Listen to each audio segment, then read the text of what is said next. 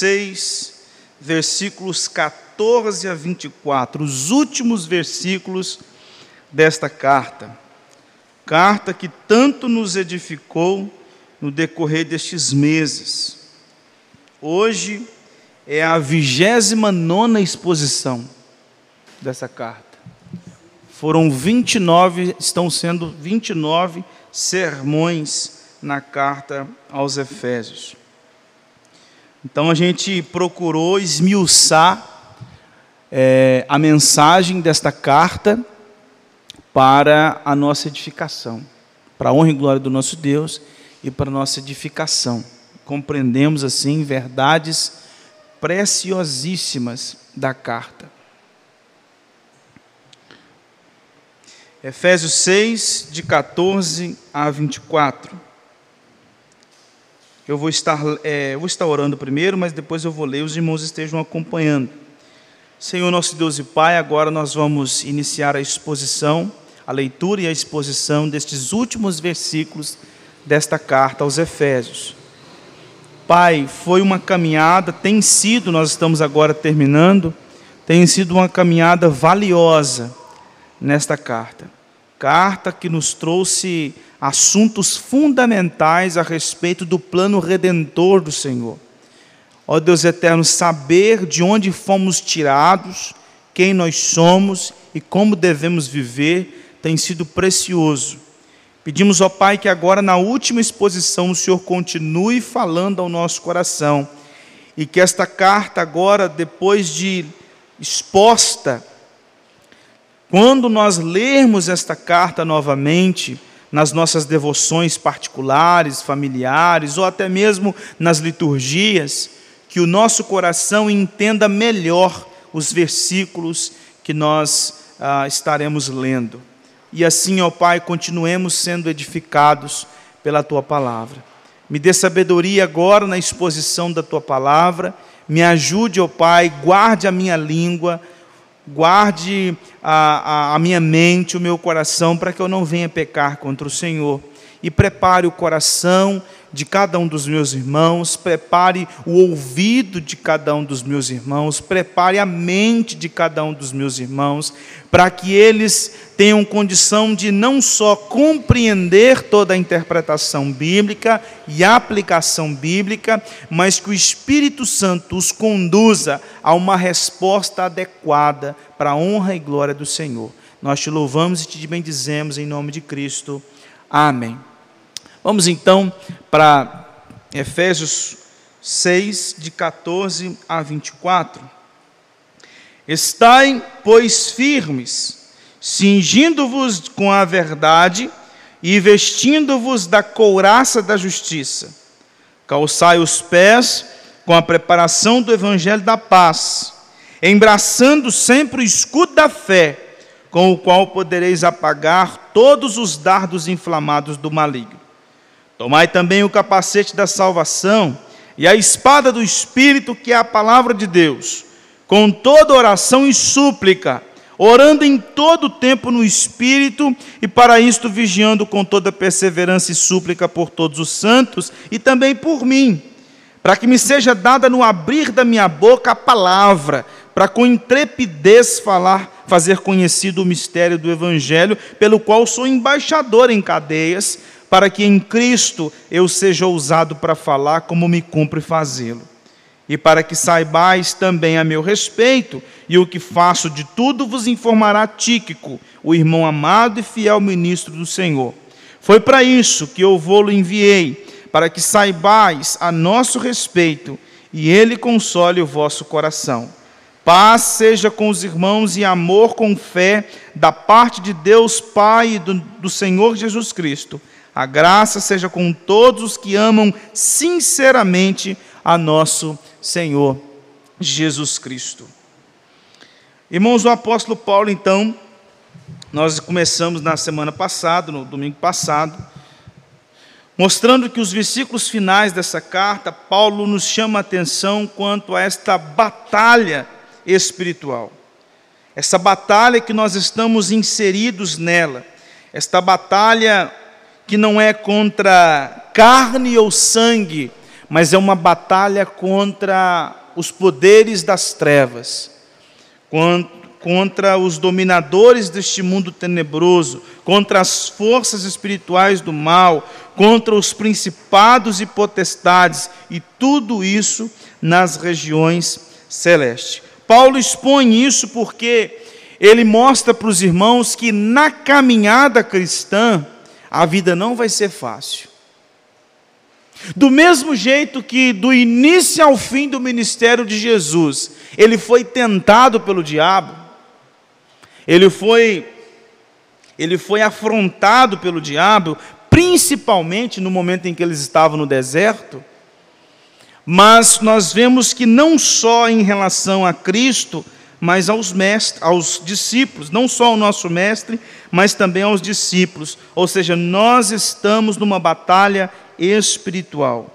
Então, para viver de modo digno da vocação, para viver de conformidade com a palavra de Deus, para viver de modo irrepreensível, que é a chamada do apóstolo Paulo, porque quando ele começa a parte aplicativa, depois de explicar tudo para nós, quem nós somos, quem nós éramos e quem nós somos, ou seja, vocês estavam mortos e Deus os ressurgiu em Cristo.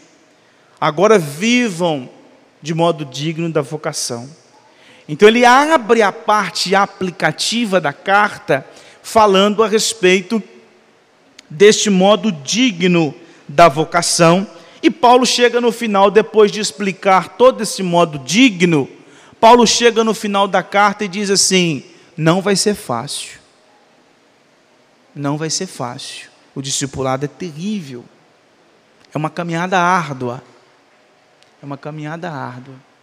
Então, irmãos, um cristianismo fácil, um cristianismo simples, um cristianismo simples de, de que não tem dureza, não tem batalha, não tem dificuldade, tudo é um mar de rosas, esse cristianismo não é bíblico. Jesus Cristo mesmo disse: Se perseguiram a mim, vocês não acham que vão perseguir a vocês? Se perseguiram o Mestre, é óbvio que vão perseguir os discípulos. É óbvio que isso vai acontecer. Então, Paulo, nos versículos 10 a 13, mostrou por que, que nós temos que nos revestir da armadura de Deus, para estarmos preparados contra esses ataques.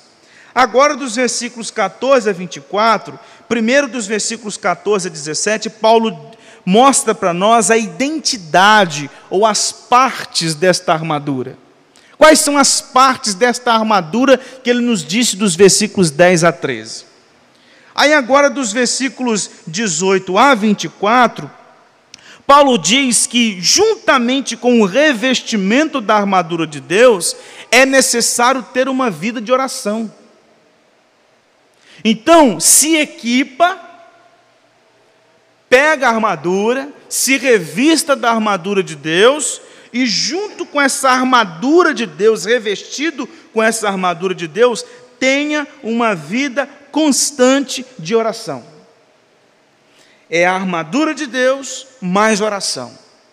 São essas duas partes essenciais, fundamentais, para você estar tá preparado para essa guerra. Por isso que nós podemos, então, é, resumir esses versículos 14 a 24 na seguinte afirmação: Revestidos de Cristo na dependência de Deus, seremos vitoriosos nessa batalha espiritual. Ou seja, revestidos da armadura de Deus, revestidos de Cristo, na dependência de Deus, ou seja, na oração, nós sairemos vitoriosos na batalha espiritual.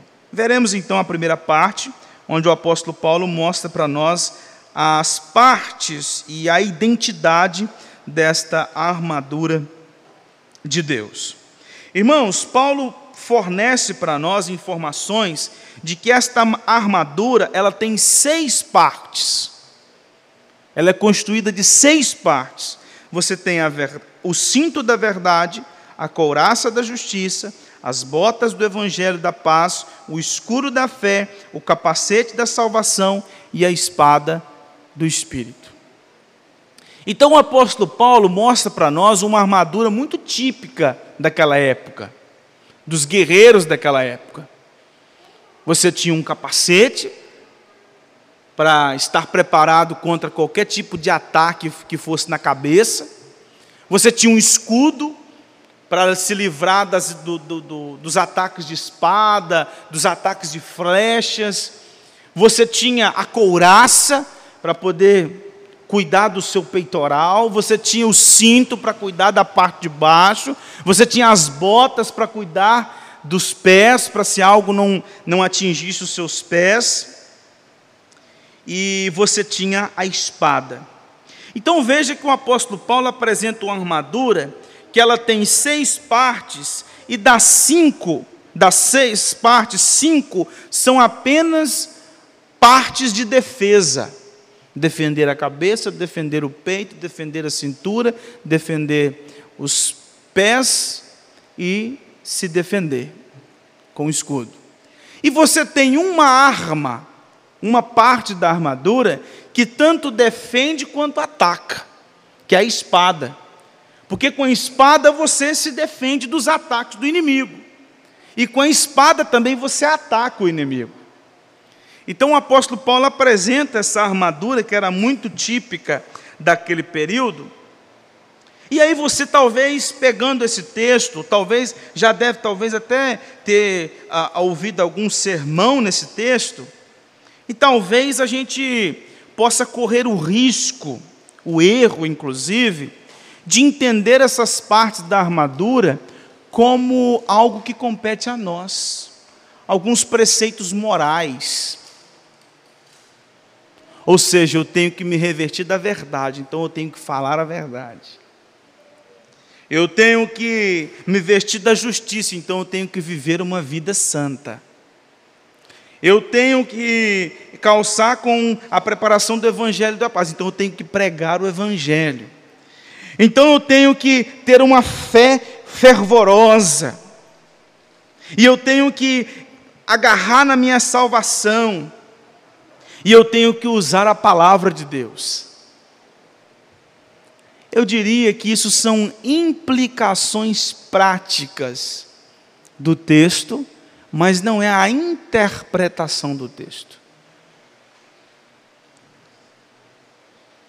Verdade, justiça, evangelho da paz, salvação, espada do espírito, escudo da fé estas partes da armadura não estão não está nos chamando a atenção contra, contra, quanto a preceitos morais, mas está falando a respeito de uma pessoa, que é Cristo Jesus.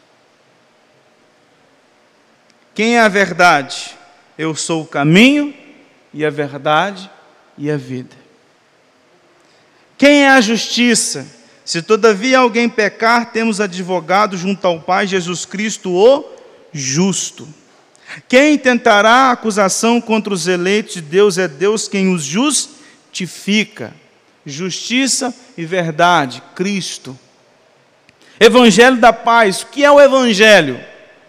Paulo explicou isso para nós aqui mesmo em Efésios 3, versículo 8. A mim, o menor de todos os santos, me foi dada esta graça de pregar aos gentios o evangelho das insondáveis riquezas de Cristo. O que é o evangelho? As insondáveis riquezas de Cristo. Por que evangelho da paz? Porque as insondáveis riquezas de Cristo é que nos pacifica com Deus. E fé? Não, isso é nós. A fé é dom de Deus. Porque mediante a fé nós somos salvos.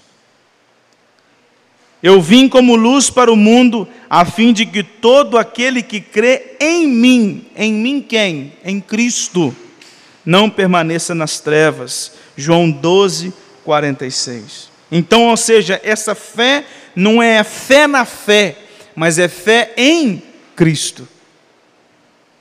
Salvação. Paulo expôs para nós, capítulo 1, versículo 3 a 14, o plano redentor Deus Pai elege, Deus Filho executa o plano de redenção e Deus Espírito aplica este plano de redenção. Romanos capítulo 8, versículo 31 a 39. Paulo diz no Romanos capítulo 8 que nós estamos guardados, nós estamos seguros em Cristo Jesus. Ele é a nossa salvação. Ele é aquele que nos garante a redenção. E quem é a palavra? E o Verbo se fez carne e habitou entre nós, cheio de graça e de verdade. E assim vem a fé pela pregação, e a pregação pela palavra de Cristo. Romanos 10, 17. Então, o que é a armadura de Deus? Ou melhor, quem é a armadura de Deus? O próprio Cristo. Isso fica fácil compreender lá, em, lá no, no texto anterior do capítulo 4, versículo 24. Paulo diz: Revestivos, pois, do novo homem, criado segundo Deus em Cristo Jesus. E agora ele diz: Revestivos da armadura de Deus. Então a armadura de Deus é o próprio Cristo.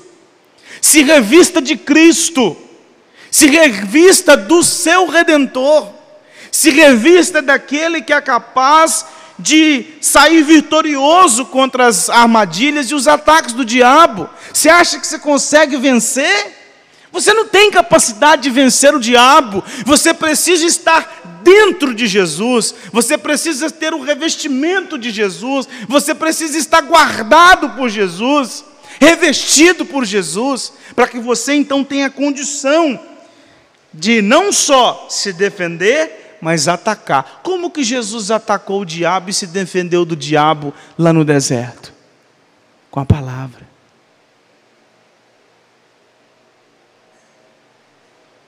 E como que o diabo atacou Jesus no deserto? Com a palavra.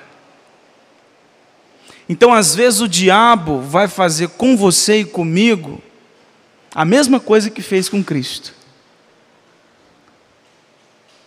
Ele vai apresentar a palavra contra você. Fora de contexto, óbvio, porque é o que ele mais gosta de fazer tirar as coisas do seu contexto. E foi isso que ele fez quando atacou Jesus. Ele tirou versículos de contexto e atacou. E Jesus contra-atacou com a palavra. Então, irmãos, o ensino de Paulo aqui, ele não é novo. Ele já tinha dito isso anteriormente, que nós precisamos nos revestir de Cristo Jesus. Enquanto o nosso inimigo é o chamado pai da mentira, Jesus Cristo é a verdade. Enquanto o diabo é o acusador, Cristo é aquele que nos justifica. Enquanto nós éramos inimigos de Deus, assim como o diabo, nós fomos reconciliados pelo Evangelho da paz. O diabo é o tentador, mas a nossa fé está em Cristo.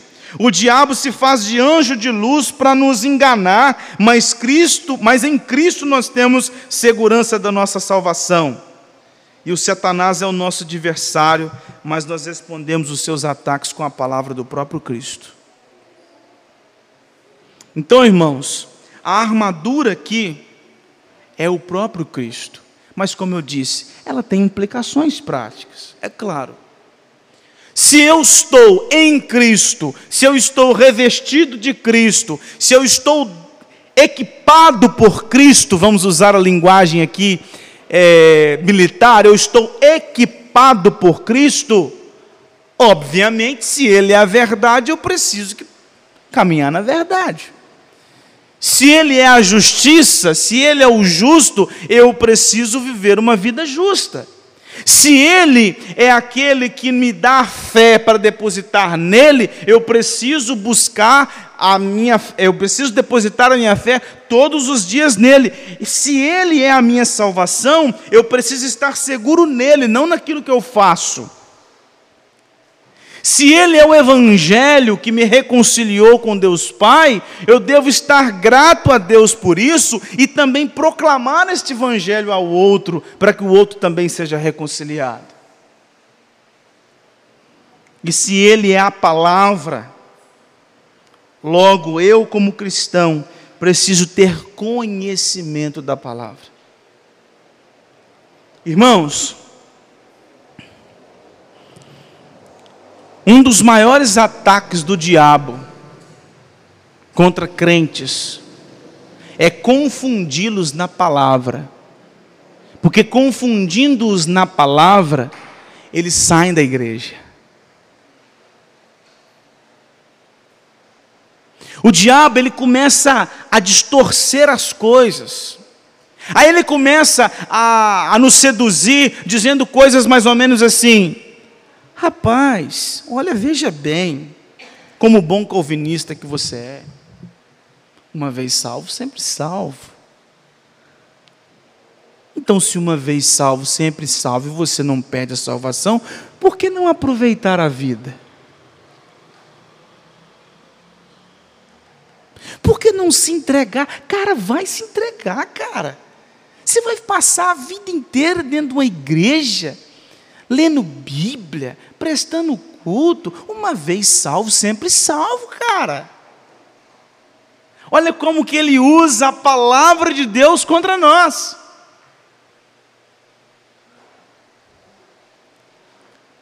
Então veja como que das, um dos maiores ataques do diabo é sempre a escritura.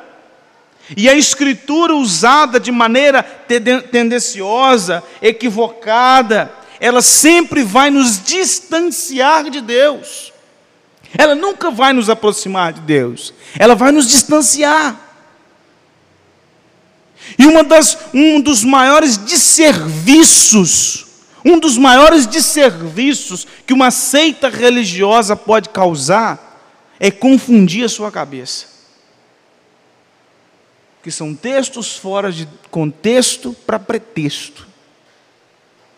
Texto fora de contexto para pretexto.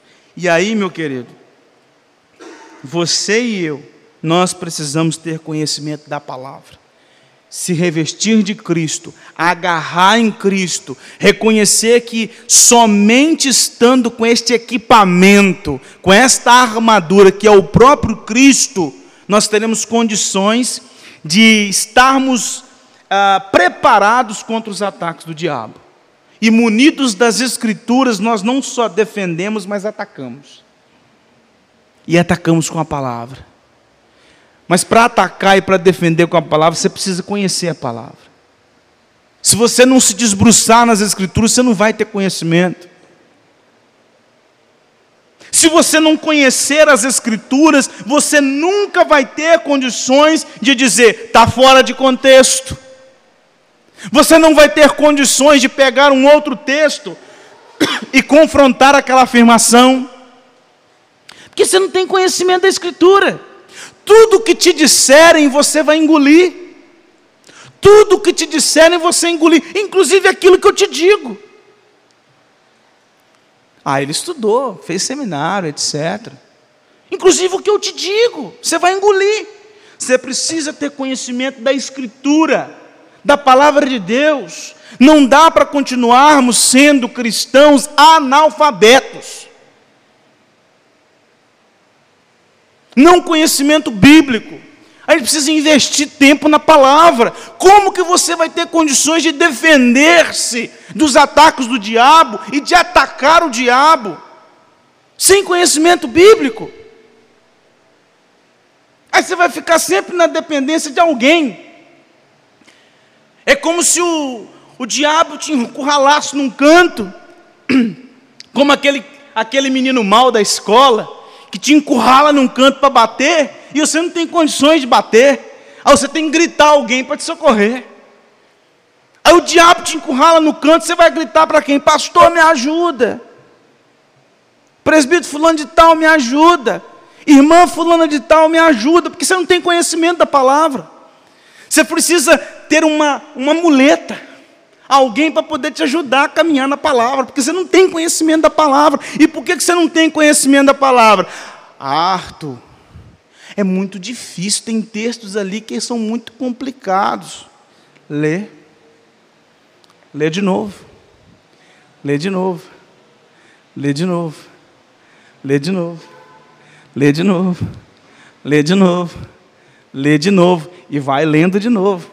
E vai lendo novamente. E hoje em dia o que mais tem são recursos para você conhecer a palavra. O que mais tem.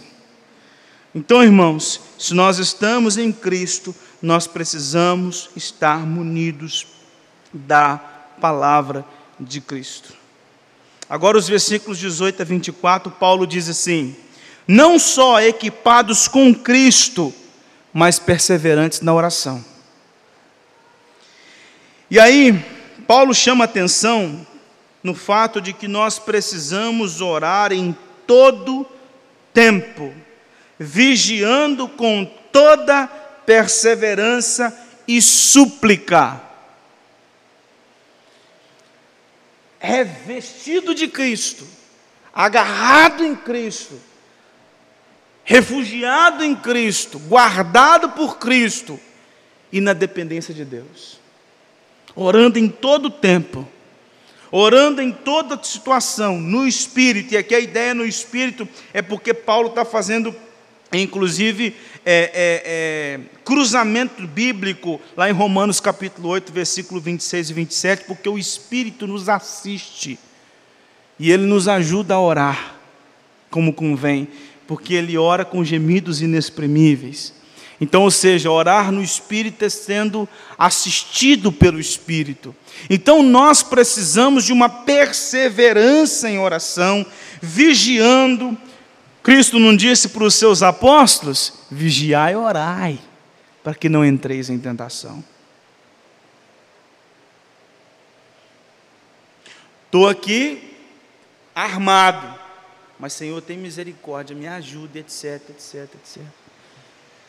Oração, dependência de Deus, compromisso com Deus.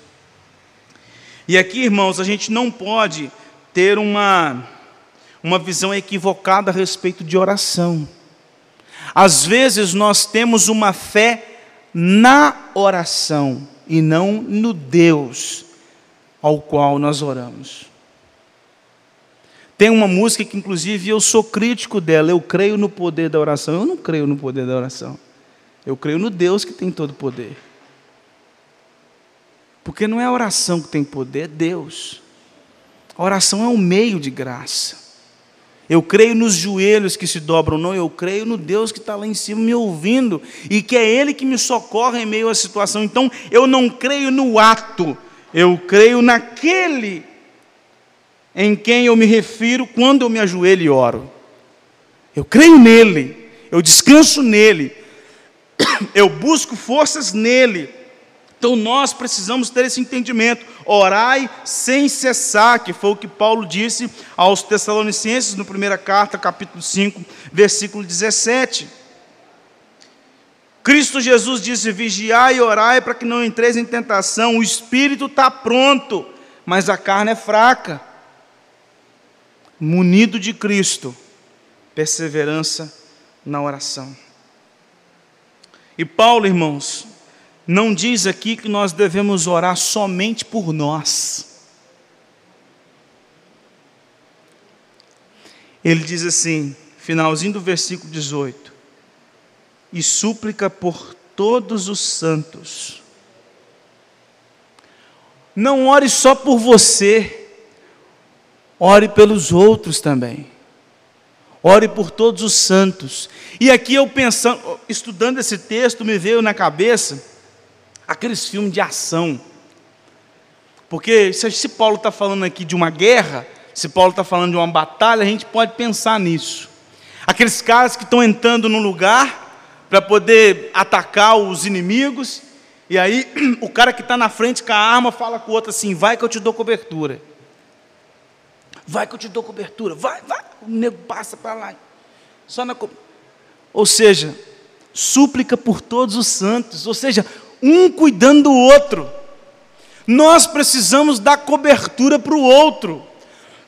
Orar por nós, Senhor, tem misericórdia, me ajude, me, me sustenta, me, me dê forças para lutar contra o pecado, me dê forças para lutar contra a carne, me dê força para lutar contra as armadilhas do diabo, me dê forças para lutar contra esse mundo mal, me ajuda, Senhor, porque tudo está sufocando, o mundo está me tentando me consumir, a minha carne que toda hora eu penso em coisas que não deveria, o diabo jogando seta para tudo quanto é lado me dê forças, mas também ajude a igreja, ajude o povo, cuide de Fulano, cuide de Beltrano, cuide de Cicrano, sustente a vida dele, dê forças a ele, ou seja, dê cobertura para o outro na oração.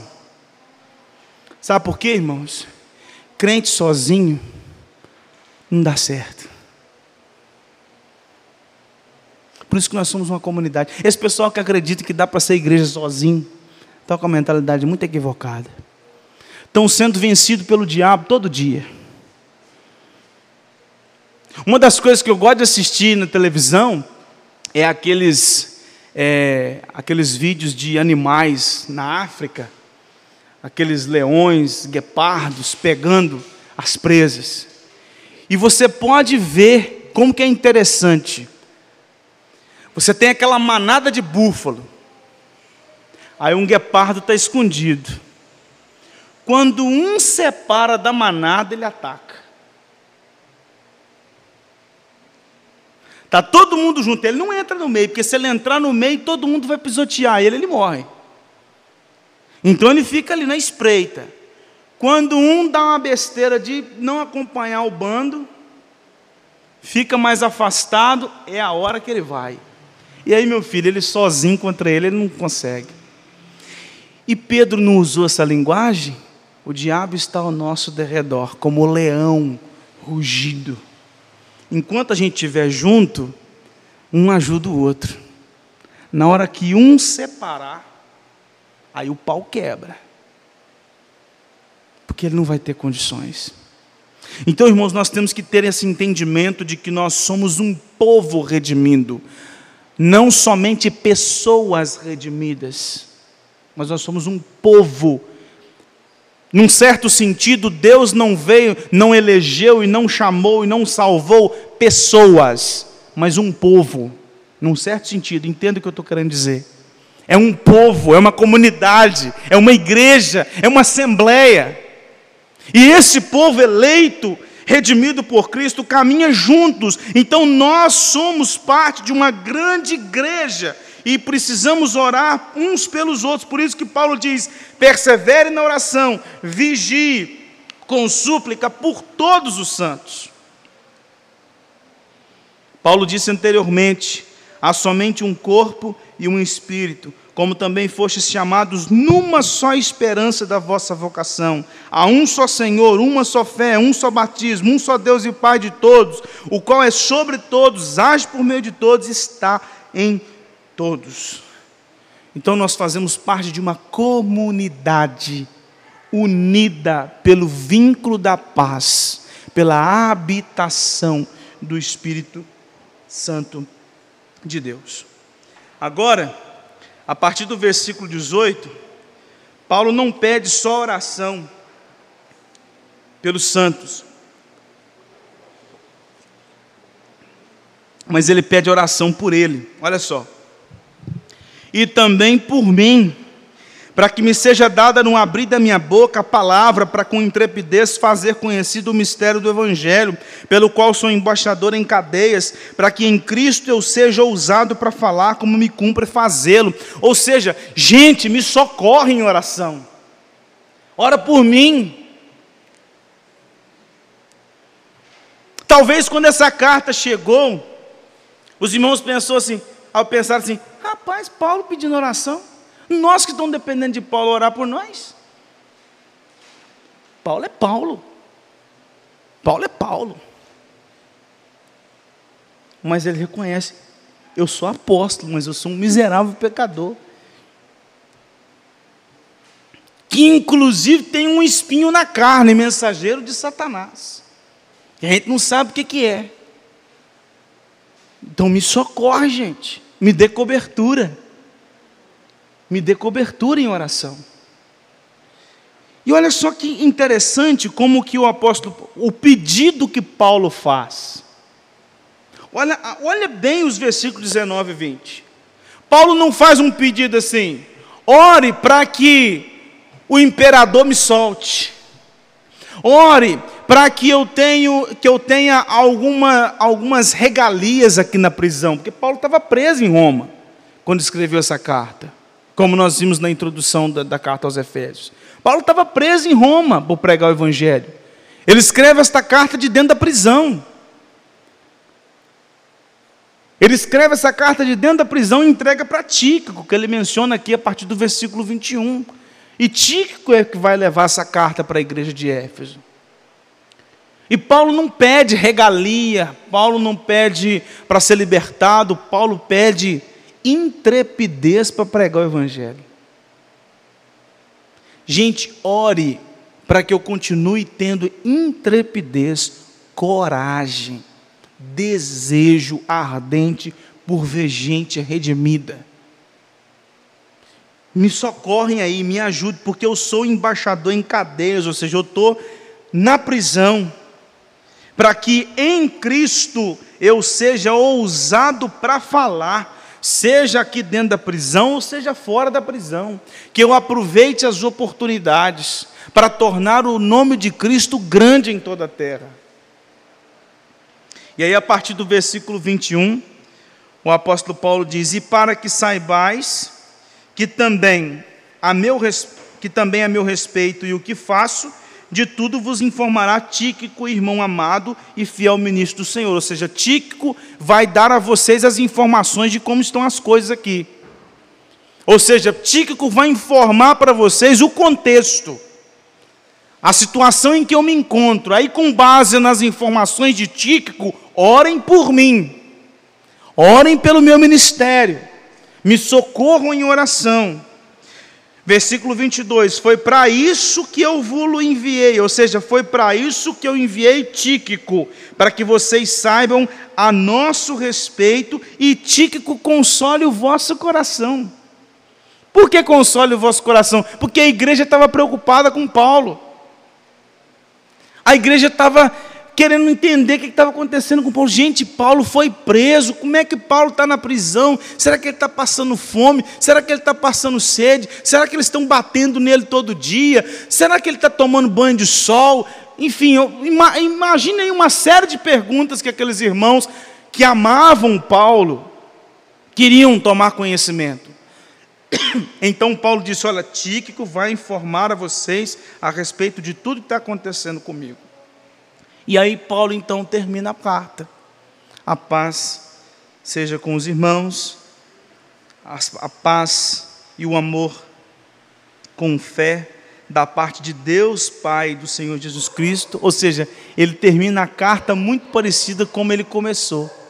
Se você for lá para o capítulo 1, os primeiros versículos diz: Paulo, apóstolo de Cristo Jesus, por vontade de Deus, aos santos que vivem em Éfeso e fiéis em Cristo Jesus, graça a vós outros e paz da parte de Deus, nosso Pai e do Senhor Jesus Cristo. Ele amarra o conteúdo da carta, versículo 23 e 24 do capítulo 6. Paz seja com os irmãos e amor com fé da parte de Deus Pai e do Senhor Jesus Cristo. A graça seja com todos os que amam sinceramente Olha a expressão que Paulo diz. A graça seja com os que amam sinceramente o nosso Senhor Jesus Cristo. Que a graça esteja com os verdadeiros cristãos. Que a graça esteja com o povo de Deus, com a comunidade de redimidos do Senhor. Então, irmãos, Paulo não só pede oração, diz para que os irmãos orem por si, mas para que eles orem pelos outros e que também eles orassem por ele. Então, essa preparação diária, ela é completamente imprescindível, imprescindível para a nossa caminhada cristã. Nós estamos em guerra.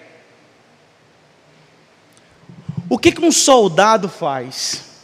Vão pensar aí no exército brasileiro. Estão o tempo inteiro treinando. Usando as melhores estratégias, usando a melhor tática, vendo como é que deve ser a melhor forma de combater um inimigo. Ou seja, eles estão em treinamentos. Eles estão fazendo vários exercícios. Aí vão para a academia, pegam peso, correm, fazem um exercício, porque eles precisam estar preparados. Eles precisam de preparação. Então nós, eu e você, precisamos de preparação. Nós não podemos somente cuidar da academia do corpo, a gente tem que cuidar da academia da alma. Nós precisamos cuidar do, da nossa alma, do nosso coração, do nosso espírito. Nós precisamos cuidar da nossa caminhada cristã. E como que a gente cuida? Treinando. E como que você treina? Lendo as Escrituras, estudando as Escrituras, participando dos cultos, participando dos ajuntamentos solenes, dos estudos bíblicos, vivendo em comunidade, aprendendo uns com os outros, servindo uns aos outros. É assim que a gente treina. É assim que nós nos capacitamos todos os dias para a nossa caminhada, porque nós estamos em guerra. Não dá para sentar e ficar parado.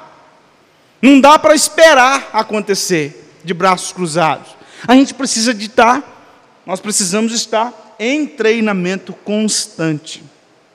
E outra coisa, com base nesse texto, soldados não treinam sozinhos. Soldados não treinam sozinhos. Soldados estão em equipe, batalhões, grupos, e são grupos que treinam.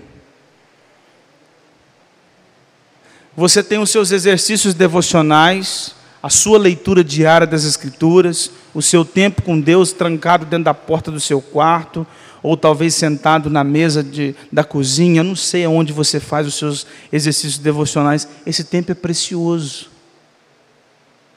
Mas o tempo aqui é extremamente precioso. Não dá para abandonar esse tempo aqui. Não dá para recusar esse tempo aqui. Não existe treinamento no exército online. Não existe treinamento online. Cada soldado na sua casa treinando. Treinamento é presencial. Tem uma uma rinca de crente que sentou nessa desgraça do online, que está difícil, cara. Garrou nesse tal de online e agora parece que servir a Cristo é online. Tudo é online agora. A igreja jogou para o canto. Não, eu tenho minha Bíblia aqui, eu tenho minha palavra e tal, eu escuto aqui os meninos cantando, etc. E se o sermão tiver muito ruim, eu ainda tenho condições até de trocar. Se o Arthur tiver lendo ali, tiver muito ruim a pregação do Arthur, eu vou lá, aqui, ó, tem um Augusto aqui, ó, clico no Augusto e vou assistir o Augusto. Eu escolho o sermão que eu quero ouvir, eu escolho o culto que eu quero assistir, não é participar. Eu escolho o culto que eu assisto, igual assistir um jogo de televisão. Eu decido o jogo que eu assisto, eu, eu escuto, eu decido que sermão que eu quero ouvir. Ah, o Arthur está até hoje pregando em Efésios, pelo amor de Deus, já estou cansado de ouvir Efésios. Hoje eu vou procurar um outro negócio. Como disse Lloyd Jones uma vez, o pessoal chegou para Lloyd Jones dizendo para ele o que, que ele tinha que pregar. Aí Lloyd Jones pegou e virou para eles e falaram assim: Vocês sabiam que quem receita o medicamento é o médico, não é o paciente? Porque Lloyd Jones era médico, né? Não é o paciente que decide o que ele tem que tomar, é o médico. Então, irmãos, nós precisamos treinar juntos, em equipe. Como? Orando junto, estudando junto, cultuando junto, servindo junto. Nós devemos interceder por toda a igreja, não só nós aqui em Paú, mas toda a igreja na face da terra. Irmãos, uma das coisas que me chama a atenção, Você já deve ter prestado atenção nisso. Como que essa catolicidade da igreja é incrível. Você encontra pessoas em qualquer lugar do Brasil e do mundo e conversa com elas como se elas como se você conhecesse há anos. Ou seja, você encontra um cristão que você nunca viu ele na vida. Uma hora você está no supermercado fazendo sua compra, chega um cristão que você não sabe, nunca viu ele na vida, e eles começam a bater papo, se identificam, porque somos irmãos. Então, gente, tem irmãos nossos aqui em Vila Velha, em Vitória, na Serra, em Viana, Cariacica, no interior do estado, em Minas Gerais, lá no Nordeste afora, fora do país, gente que cultua o mesmo Deus, e nós precisamos orar por eles também, porque nós fazemos parte de uma comunidade da fé. E nós devemos também interceder pelos obreiros da igreja. Do mesmo jeito que Paulo pediu oração, os obreiros da igreja precisam de oração. Às vezes os obreiros da igreja são vistos como super crentes. Gente que não precisa de oração. Gente que não precisa de oração. E aqui, irmãos, eu não tenho experiência para falar isso, mas é, eu tenho visto gente com experiência falando isso. Muitos obreiros estão cansados da igreja. Vocês sabiam disso? Tem muitos obreiros que não vê a hora de aposentar. Tem muitos obreiros que chegam num certo ponto que ele fala assim: como eu queria ter uma vida normal.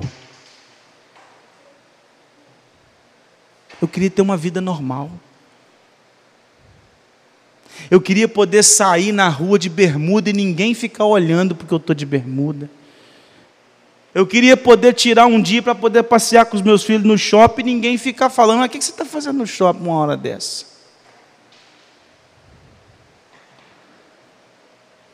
Eu queria poder receber telefonemas. Orei por você hoje. É eu que tenho que ficar orando pelos outros. Estou falando obreiros, né? Não, né? Eu não.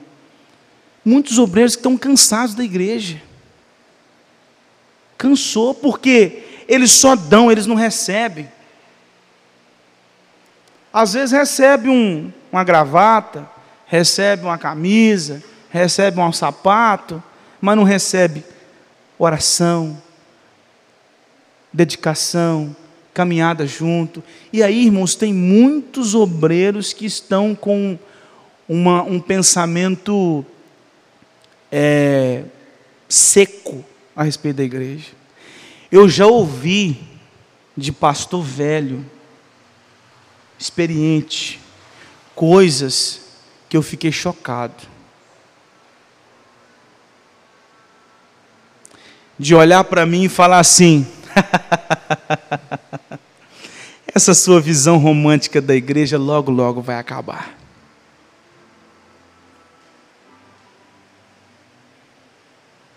O romantismo acaba, Arthur. Daqui a pouco você vai ver. É igual o namoro, cara. Namoro, você está naquele fervor Aí o dia a dia do casamento, a coisa não fica muito boa assim. Ainda vão levando, vão levando, vão levando, vão levando. Aquela paixão toda acaba. Então hoje você está enxergando a coisa desse jeito porque você está acabando de chegar. Conversa comigo daqui a alguns anos. O romantismo vai ter acabado. Olha só. E boa parte da culpa disso é da igreja que não cuida dos seus obreiros. Por isso que Paulo diz: não ora só por todo mundo, não ora por mim também. Me socorre em oração. Então nós precisamos, irmãos, orar pelos pastores, pelos presbíteros, pelos diáconos, sejam os daqui de Vila Velha, sejam os de fora, para que eles tenham intrepidez na pregação do Evangelho, para que eles não abandonem as Escrituras, para que eles sirvam ao Senhor com gratidão em seus corações. E aí, irmãos, revestidos da armadura de Deus, preparados na dependência de Deus, em oração, nós teremos condições de vencer essa guerra. Nós teremos condições. Porque nós somos mais que vencedores por meio daquele que nos amou. Isso é uma verdade. Nós já somos vitoriosos no sentido de que nós já fomos conquistados. Nós já fomos conquistados por Deus em Cristo do império das trevas. Mas a gente está numa batalha constante, todos os dias. E para sair vitorioso todos os dias, a gente precisa se revestir de Cristo e depender de Deus em oração. Se essas duas coisas não caminharem juntos, juntas, a gente não vai conseguir. Que Deus assim, pois nos abençoe. Vamos cantar.